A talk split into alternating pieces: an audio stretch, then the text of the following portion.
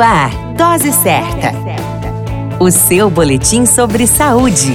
Dose Certa.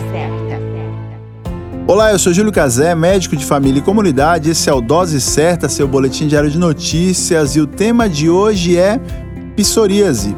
E a referência é Sociedade Brasileira de Dermatologia. A psoríase é uma doença inflamatória crônica que acomete igualmente homens e mulheres.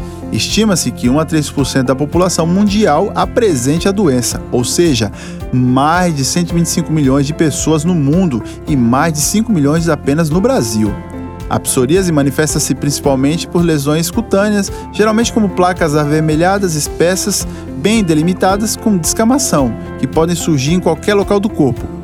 Existem várias formas de doença da psoríase, sendo que a mais frequente, a psoríase em placa, ocorre em 80% dos pacientes com lesões podendo surgir a qualquer parte da pele, sendo mais frequente no couro cabeludo, cotovelos e joelhos.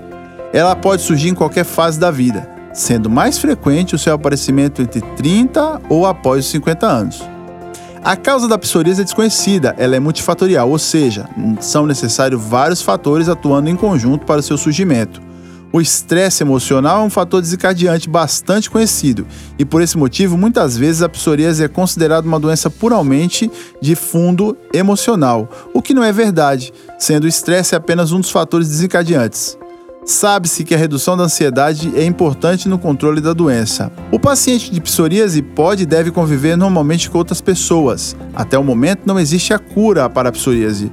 Porém, os tratamentos disponíveis é possível controlar os sintomas, melhorando muito a qualidade de vida dos pacientes.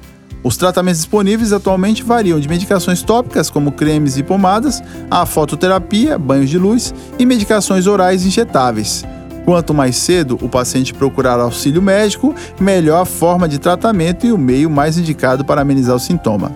Se você é portador da doença ou suspeita que a tenha, a dica é procurar uma orientação médica.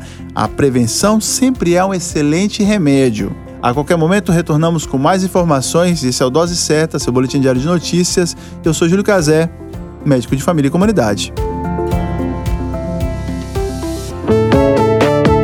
Dose Certa, o seu boletim sobre saúde. Dose Certa.